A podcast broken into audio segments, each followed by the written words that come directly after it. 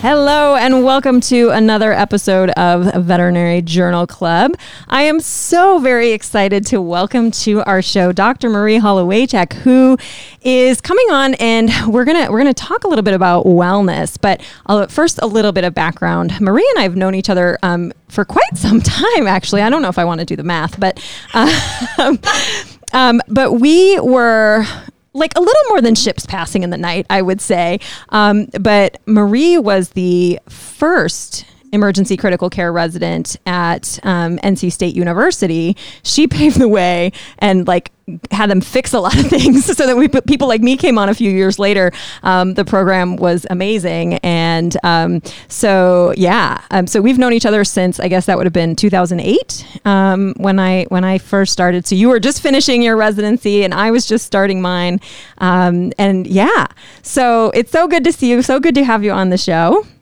Thank you. It's so good to be here. Yeah. So you have um, pivoted your career a little bit. And maybe we can start by you just sharing a little bit about, um, you know, your journey and how you, you really got um, passionate about wellness in veterinary medicine. And then maybe we can get into like some of the nuts and bolts of, you know, where you want to go with that. That sounds perfect. And yeah, I guess I'll start from where you left off, which is where we met. You yeah. know, I was, yeah, in my third year, you were doing your first year. We were, you know, um, yeah, in our both both of us, it's hard to believe, you know, that long ago at NC State doing ECC residencies.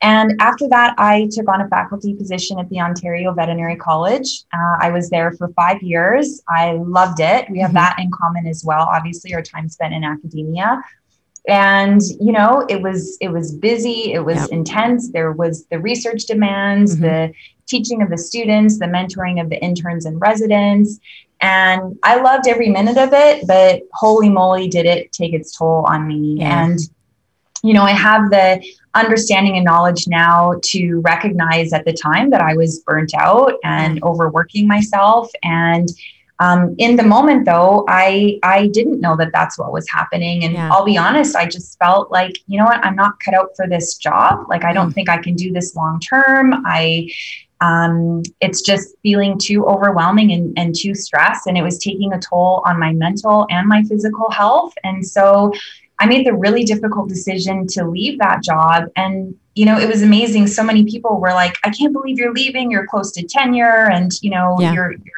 good at what you do and how can you leave? And I just, I couldn't even put it into words. I just yeah. really felt like it wasn't sustainable. And in hindsight, I wished I had known now, um, you know, I, I, wish I had known then what I know now because yeah. I might not have made the same decision. But alas, fast forward, um, I ended up moving out west, um, closer to where I had grown up, and mm-hmm. Um, just basically started doing work on my own. So I traveled yeah. as a locum critical care specialist. I did a lot of speaking engagements. And I very quickly, um, you know, learned that, you know what, just changing your geographical location and your job is not going to fix these issues yeah. of overworking and overwhelm and burnout, et cetera. So yeah. I found myself, you know, spiraling into the same pattern and just really, um, it was my mental health, especially, that was really um, struggling. And so I um, ended up, you know, starting to do a little bit of work on myself. My yeah. doctor recommended, you know, mindfulness to help manage my anxiety and my depression. And things like kind of ticked away with a little bit of improvement. But I'll be honest, it wasn't until I was in a car accident. I was in a bad car accident. My car was totaled. I had to do a lot of rehabilitation. And I ended up as part of my rehabilitation gifting myself this yoga teacher training program. So I uh-huh. did a eight week, you know, 200 hour yeah. yoga teacher training over a summer and it was amazing and it was super transformative. It gave me a lot of time to reflect and uh, gave me a lot more tools to implement. And I just, I had this like epiphany during the training, like, this has been so transformative for me. And now I feel like I have all these new tools, and it just really allowed me to immerse myself in self development, mm-hmm. self awareness, you know, growth, and all of that. And I just felt super called to share that with other people in the profession because at that point, you know, that was six or seven years ago now, we knew that we were having issues in yeah. the profession with. Yeah. Mental health and suicide and burnout and so on. And, you know, I thought, if I can translate these tips and tools into practical, you know, accessible strategies for my yeah. peers, then maybe we can make some changes. And so I started offering um, retreats for veterinary mm-hmm. professionals, um, which were great. And then it just transformed. I started speaking more about wellness at conferences. Um, most recently, I've started offering online programs, which worked out really well with the pandemic. Yeah. So you started that before the um, pandemic. I did oh, because yeah. I ended up I had a baby um, yeah. in June, and so it just I knew I was going to have a baby, and I had a baby as a single parent, and so um, I thought, gosh, I'm not going to be able to travel all over the place doing right. lectures, toting around this baby with me, and so I I moved online, and then it just sort of morphed from there. So um, that brings me to where I am today. So uh, well, that thank you for sharing that. First of all, sorry, I was having some trouble with my microphone. I wanted to make sure you guys you can still hear me. Okay, right? Yeah, absolutely. Topher's in the background producing. Um, so okay, sorry. Um, I mean that it, it's first off just really really helpful for you to share that story. And there's a few things that I think are really powerful. Is one, and I and I've kind of seen other people do this, and I've told students this before. That one of the things I love about veterinary medicine is like there are so many things you can do with this profession that if the job that you currently have isn't the right fit, that doesn't mean you have to leave the profession to find something that works for you and that you're passionate about. Um, and I know so many people that have have done that, and they've said, "I still love veterinary medicine. I'm still passionate about veterinary medicine, but this job isn't." I'm just not getting the fulfillment, or again, it's not good for my well being for whatever reason. And so invent your own job, you know? And I, so I love that you did that. Um, and, and I also, I love that you shared that just changing geography doesn't, doesn't fix it, right? Like, um, I mean, sometimes that might make a difference for some people. That might be like, okay, I just needed a change of scenery. But more often than not, there's something else. There's some underlying issue that you have to resolve that. Um, and it's also interesting when you were talking at the beginning about like, you look back on that time when you were struggling but you're like but I loved it. Like there were there were part that so it's not like I hate my job.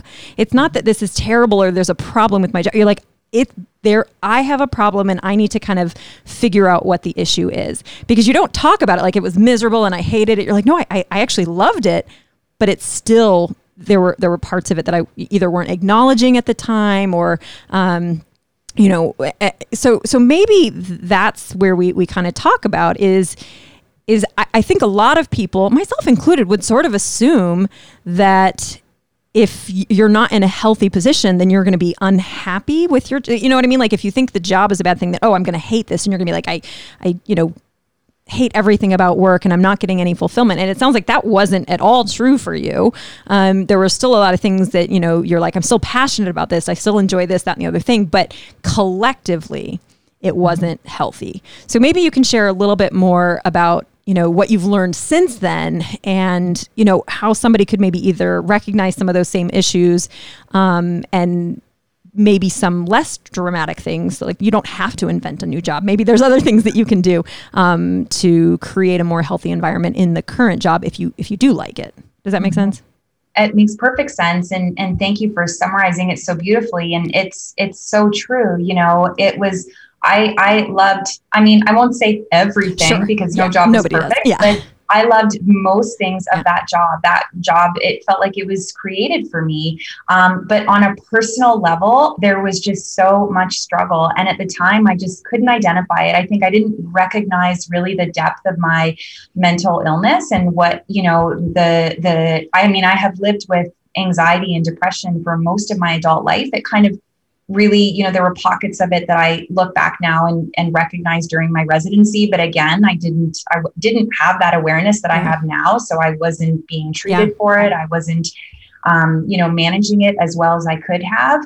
And we don't learn those skills really during our training. So I, I didn't have that emotional intelligence and that awareness that I do have now to really be able to take a step back and say, okay, I love my job. This is, you know, aligns with the values and, and goals that I have for myself professionally, but something isn't right. And right. so I need to look at this more from a personal level. I just really felt like, ugh, this isn't sitting right for me. I'm not yeah. meant to be here. Like yeah. something's wrong, da da da da da. So you know, I always say, um, you know, in my coaching programs or in my conversations with individuals in the profession, like the first step whenever we're you know, feeling discomfort and feeling unease in the work that we're doing is to have a little bit of awareness around yeah. what's really happening. Yeah.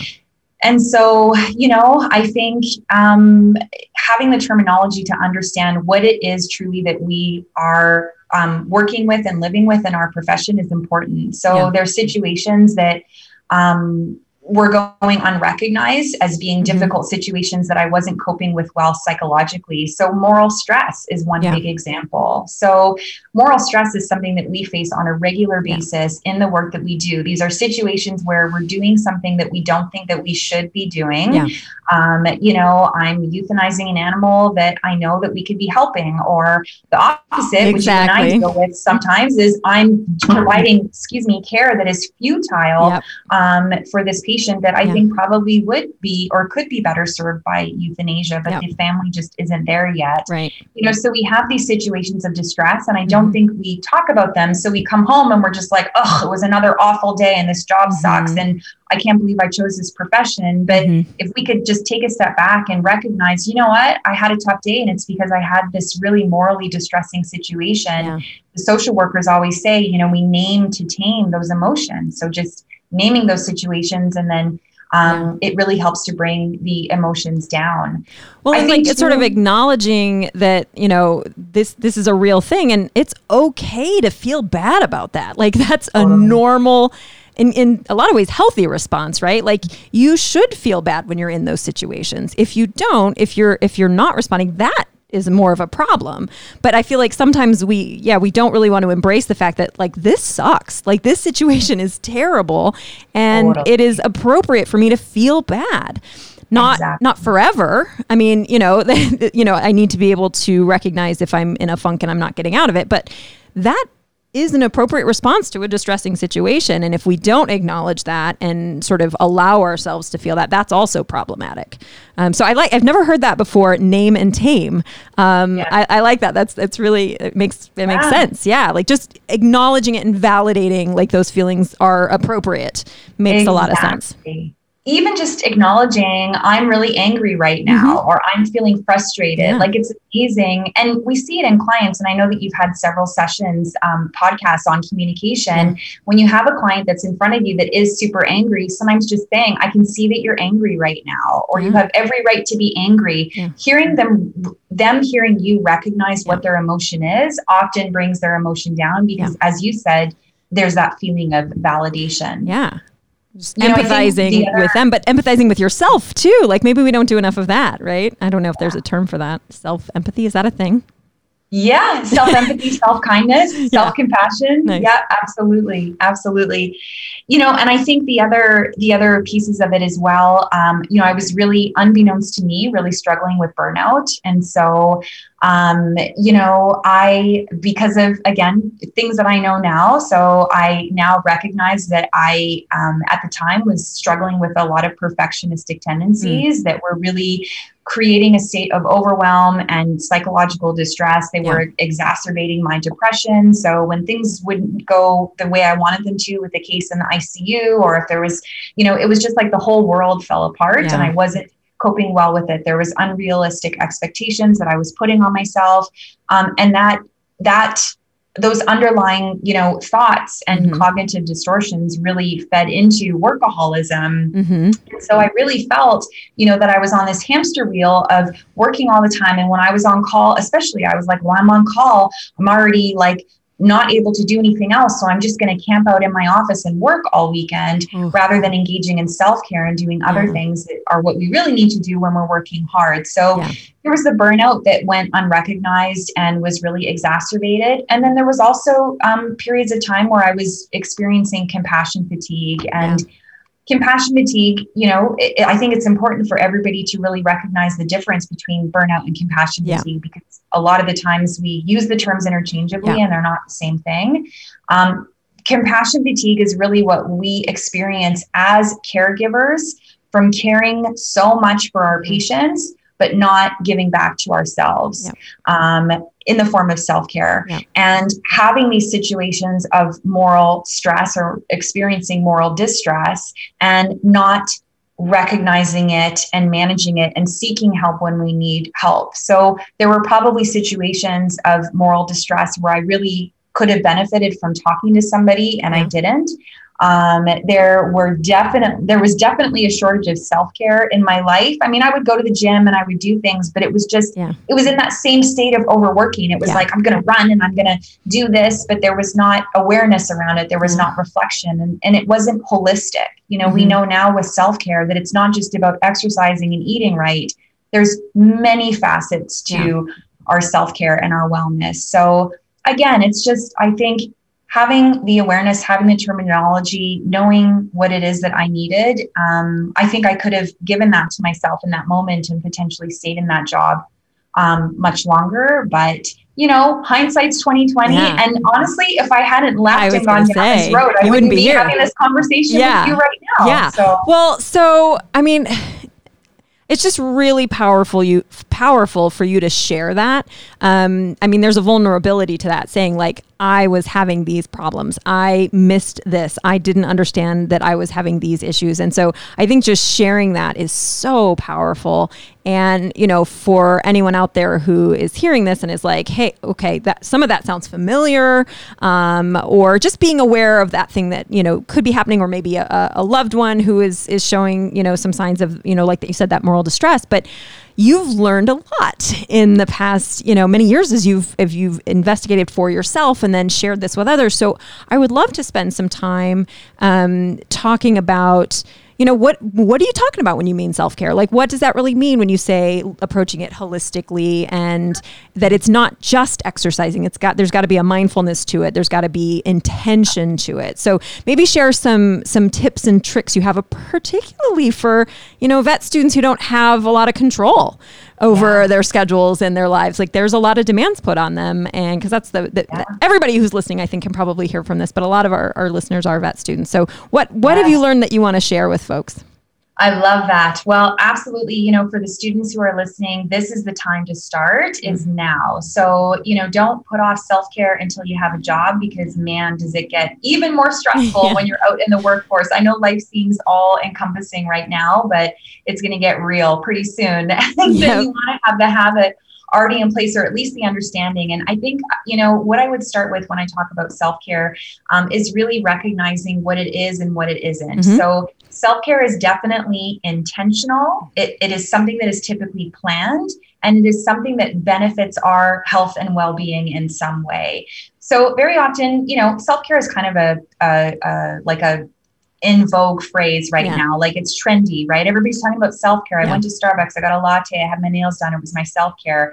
Um, that all sounds fine and good, but it's not technically self care. Yeah. A lot of what we regard or what we call self care is actually more of a coping strategy Mm. because it's react. It's something we do as a reaction to something. So, oh, I had a really long day, or I just got through a bunch of exams, and now I'm just going to veg out and Yeah. watch Netflix and have a glass of wine, and that's going to be my self care.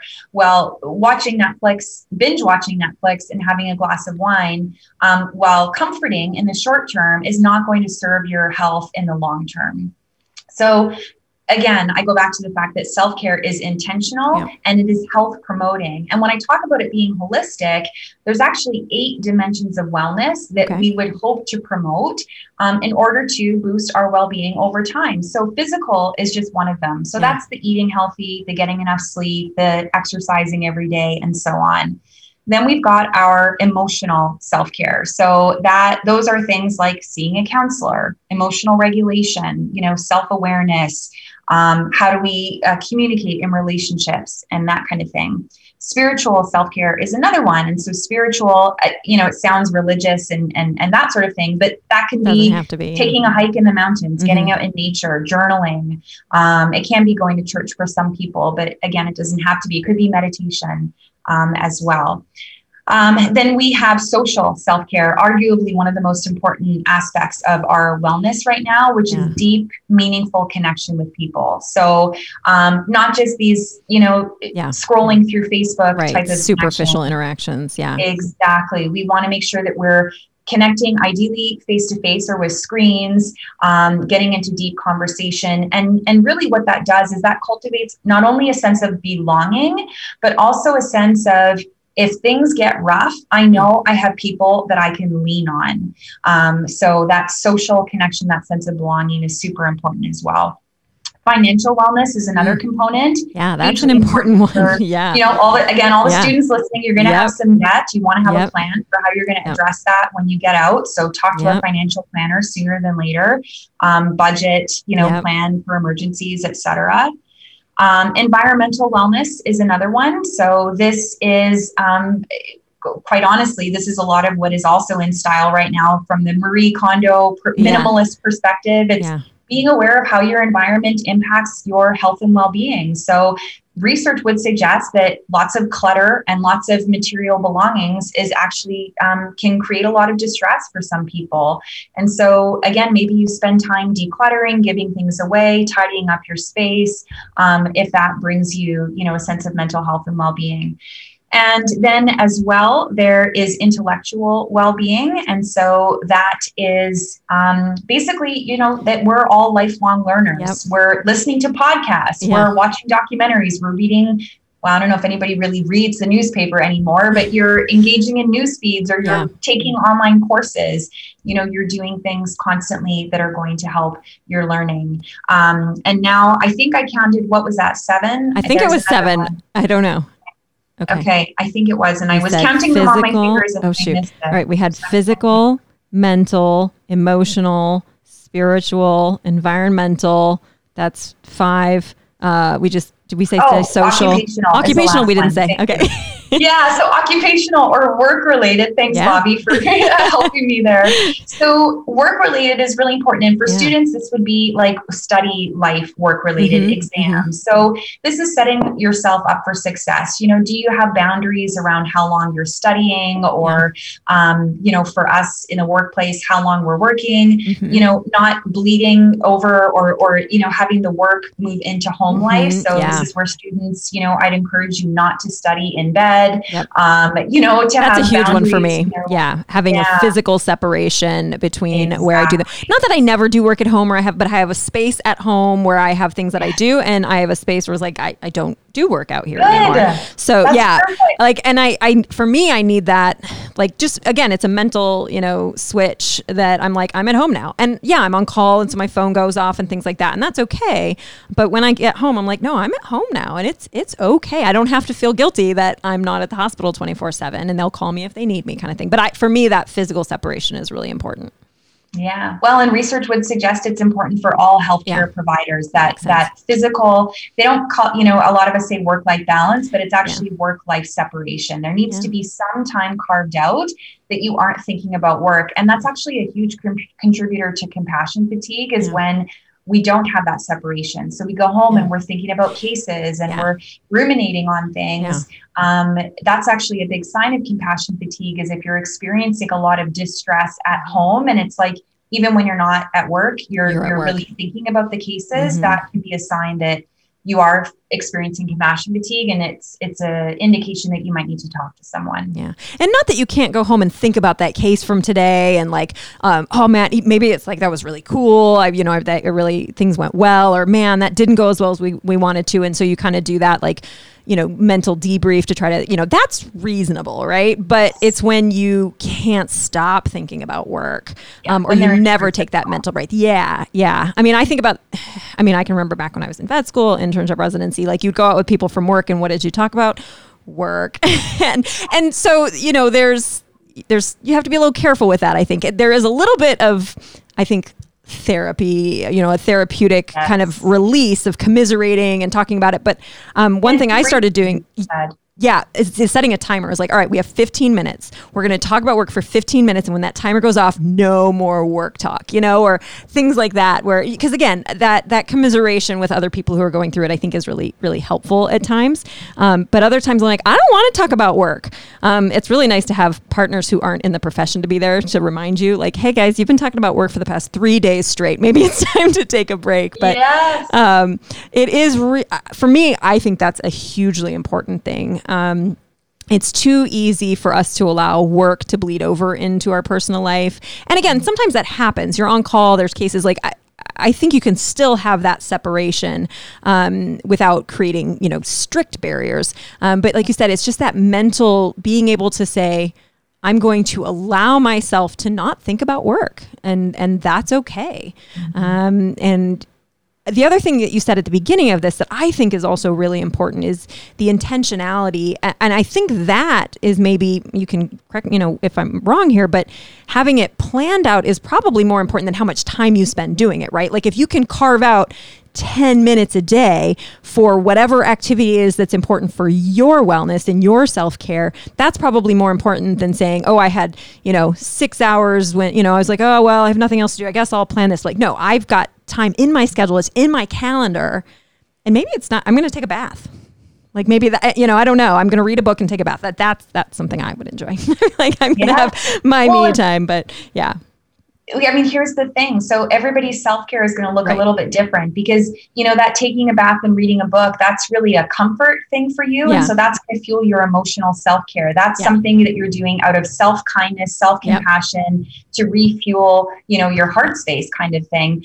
For somebody else, they might think, meh, that's not, oh, yeah. I, I, don't really want to do that. I would rather, um, you know, uh, read a book on um, uh, oh my goodness, I'm brain farting here, some sort of self uh, help. Yeah. Why am I having such a hard time with this? a book on self help where, yeah. you know, they're reading something and they're, you know, integrating some strategies that way. So it's going to be different for everybody. But what isn't different is the intention behind yeah. it. And again, um, I love what you said about keeping it short. And I tell students this all the time, you know, and thanks to COVID, gone are the days of going to the gym for like a two right. hour sweat session. But guess what? Research suggests that 10 minutes of high intensity exercise yeah. is as effective is an hour of like basic aerobic exercise. Yeah. So you could do a 10 minute HIIT class yeah. and get the same benefit with mm-hmm. the time saving. You don't need to meditate for an hour in the day. You right. can meditate for five minutes. Yeah. Um, maybe you don't need three hours of extra sleep every day, but right. could you add one half an hour of extra sleep onto yeah. your day, especially if you know that you're going into a stretch of exams? So yeah. the point is, is that students are not pushing and pushing and pushing until the exams are done and then they just like collapse into a puddle yeah. you know afterwards they're recognizing you know what i've got a really big stretch of exams mm-hmm. coming up i am going to make sure to plan my self-care in because i know it's going to yeah. be important so that i can stay focused with studying it doesn't have to be big yep. this is what i'm going to do and i'm going to make sure i'm hitting as many of these wellness dimensions as i can that's that's really i think really important because you're not going to catch up on self-care you're not going to be like, okay, I'm going to set this aside for the next week. I'm just going to power through, which I think is how a lot of people do things. Like, I'm just going to power through this week. And then when yeah. this week is done, that's the coping you were talking about before. Like, then yeah. I will recover. And it's like, no, but like 10 minutes, like really 10 minutes you can't carve out from studying today, but carve it out, plan it out, schedule it out. And I think there's apps out there. There were some students tell me about an app because um, she was having some problems with studying um, yeah. and like, it, it would like set a timer for a certain amount of time like and it would actually log her out of things like facebook and instagram. Like not it would block her out of it so that she didn't get distracted by those things. But it also yeah. carved out break time. Like you can't yeah. study for four hours straight and then be frustrated with yourself when you forgot half of it because you're just not set up for that. So we're also built to need those little breaks but it doesn't need to be for hours and hours. So it's it's it is very i think in most cases doable but just plan it and I also think it's nice if you've scheduled that time. Mm-hmm. I think just mentally it's easier to be like, no, that's, I have plans. I have 10 minute plans to do these things and, and it's important. And so I'm going to do it. Um, eh, so I, I, I, love that. I want to come back a little bit to um, the social aspect um, and kind of those deep connections because I, I, I would just like to explore this a little more because I, I can imagine you know, thinking, okay, social, I just need to do some self care and go hang out with a group of people and whatnot. Now, what um, you know, kind of re-energizes each of us when it comes to social activity is going to be very, very different. Um, I'm I'm an introvert, and which surprises people, but I am. I get my energy from quiet time, small groups, um, a few people, um, or by myself. My husband sitting in a chair next to me. We're both silently reading. like that's I love yeah. that. Um, where you know, being around people all day, I, I feel drained. Um, yeah. But again, it I can be an introvert and still need that social connection. Um, but it also, I imagine each of us probably only have a handful of people.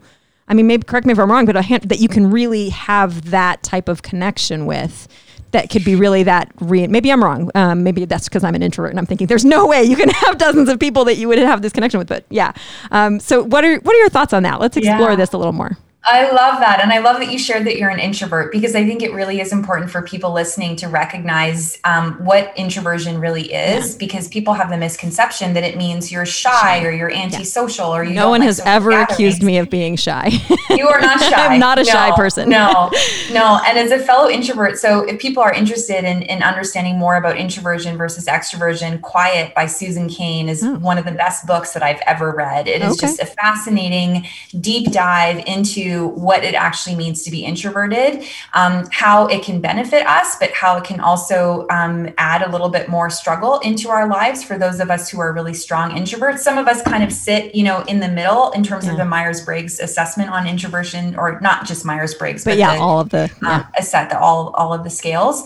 Um, but really, our introversion and extroversion, it's how we, as you alluded to, how we feel energized. Yeah. And so, for an introvert it's not about avoiding social connection. It's that you still want the connection, mm-hmm. but you want deep connection. You want deep, meaningful connection with a small group of individuals yeah. Versus an extrovert is going to feel more energized by being around a lot of people. So it's going to be connecting with a lot of different people. Um, they might be superficial um, yeah. discussions, but it's just that being around people, yeah. feeling busy, feeling, you know, um, just that sense of seeing a lot of people is going to be beneficial for them.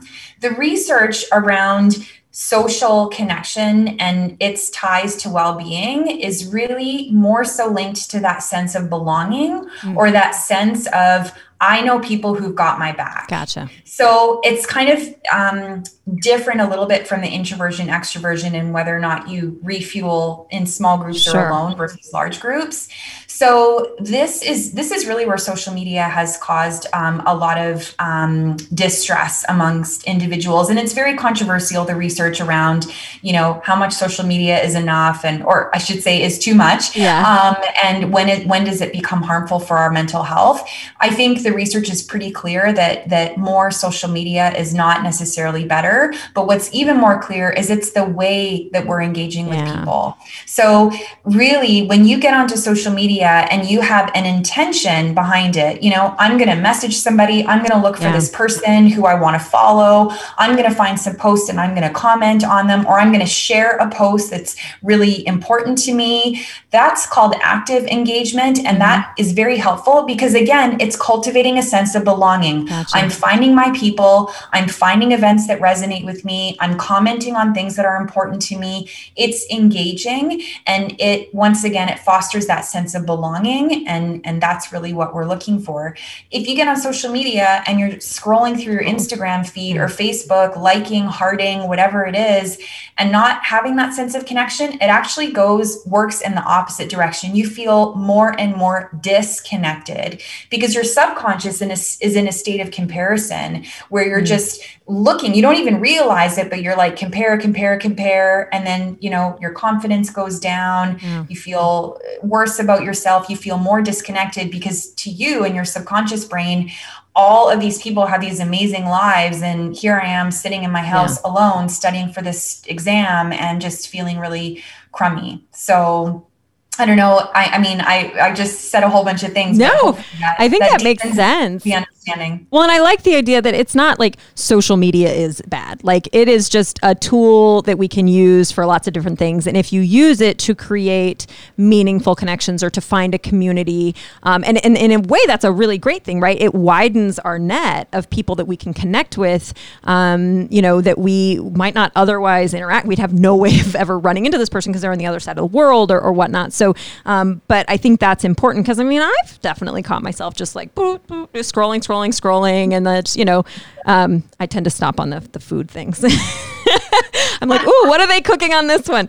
Um, uh, Topher and I actually we share an Instagram account, and so it's so funny the things like between the two of us that we follow. So I have a lot of comics that I follow, like comic strips and comedians, and he's got a bunch of weightlifting people. We have such a weird mix awesome. of things on our thing. So I actually Super eclectic. Yeah, it's yeah, it's all over the place.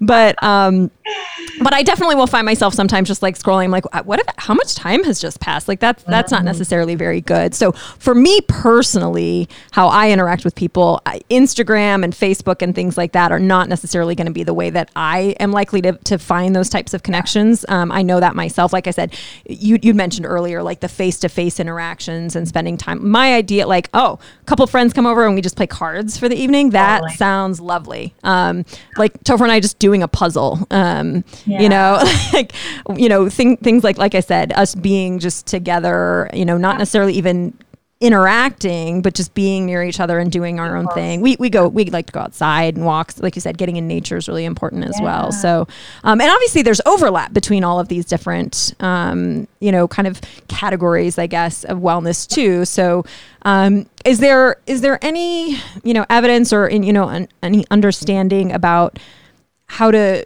prioritize these? Or like if somebody was just like i'm struggling with this. I want to start doing better with wellness. I want to take some baby steps though. Like this you yeah. know eight things sounds overwhelming to me. Um, I, we, we struggle just to come that. remember that but is there like can somebody just say okay this one resonates really well with me. I'm going to yeah. start with this. And then yeah. when i feel like i've got that that's now part of my routine i'm going to move on to another one. Does that make sense it's totally makes sense and it's and it's a it's a perfect um, you know recommendation and and i do think that people need to start small what the wellness experts would say is that you want to make sure that your foundational habits are well looked after before you reach for things like i'm going to meditate or mm-hmm. i'm going to do self you know um, an emotional intelligence program or okay. whatever. It's like, okay, let's get the foundation. Tell me what solid. you mean by those so, foundational elements. Yeah, so the foundational um, habits or things that you want to make sure that you look after first, especially for the students who are listening, is the sleep. So the okay. recommendation is seven to nine hours per day for adults. Mm-hmm. It doesn't mm-hmm. have to be all in a row. So okay. if you come home from class and you're the type of person where you like to have a nap, that counts as your daily total. Okay. So that's okay. That's good to know. Um, yeah, so sleep is a big one and I'll say again with sleep, or I'll say also with sleep, is that if you find that you are struggling with sleep, screens may have a lot to do with yeah. it. So that's one of the biggest contributors to insomnia nowadays. So make sure I mentioned it before that you're not studying in bed. Yeah. If you are on your screens because you're studying late at night, just have a filter or use blue light blocking okay. glasses or a filter on your um, device so that it's not suppressing your melatonin secretion. And then if you can try to at least have like half an hour of no screens before you go to bed where you do the same routine every single night. Get ready for bed maybe do a meditation maybe read a book um, tidy up your you know room or whatever it is yeah. and then get into bed if you can train your yourself to do the same thing every night it's yeah. going to really do yourself get all your stuff ready for the next day lay out your clothes for the next day totally. Pack, yeah yeah have your lunch Makes ready yeah. everything else cool. look at your calendar so that you're not like wow when you get up in the morning you don't know what, what's coming for the day so sleep number one important the second one is going to be healthy eating mm-hmm. and so um, i know i'm not going to like harp on it like I, I think all of us know what it is to eat healthy but what are some strategies strategies, especially for students, where you might be able to cultivate that. Mm-hmm. Meal prep, meal planning is a really mm-hmm. big thing. A lot of people meal share. So I know mm-hmm. students who they'll each cook a big meal oh, and then smart. they'll swap meals for the week. So you don't get bored. yeah, you're not like eating, you know, the lasagna for the whole week. You might yeah. have a little bit of other stuff. That's genius. Um, I'm a big fan of, you know, get all your fruits and vegetables and then cut them all up and have them ready. Make so easy. Yeah. is really important to make it convenient. Yeah. Um, so that's really, really important. You want to watch as well the amount of caffeine that you're taking in so that it's not too much. That's going to impact your sleep. Um, and also for alcohol, you know, if you are drinking, just make sure that you're, you know, having a drink at the end of the day earlier, not yeah. close to bedtime, but gotcha. earlier so that it's out of your system and not impacting your sleep as well. And of course, everything in moderation, right? So um, watching that too.